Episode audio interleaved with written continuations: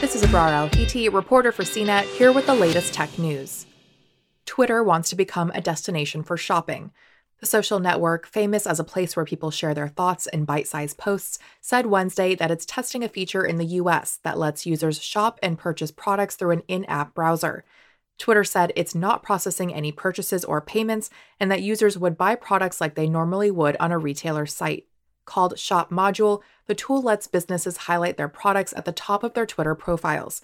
US Twitter users on Apple devices will be able to see the products for sale. Twitter's revenue product lead, Bruce Falck, said in a blog post With this pilot, we'll get to explore how our engaged, responsive, and chatty audience reacts to products that are emotionally charged, like a new jersey from your favorite sports team, or that provide lasting impact, like a new skincare regimen. Twitter said businesses participating in the pilot project include video game and consumer electronics retailer GameStop and Arden Cove, a San Francisco company that makes anti theft and water resistant purses and travel accessories.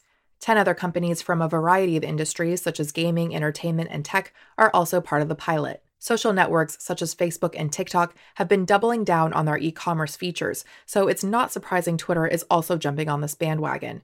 Twitter isn't charging businesses to use Shop Module, but the feature could increase the amount of time people spend engaging with brands on the site.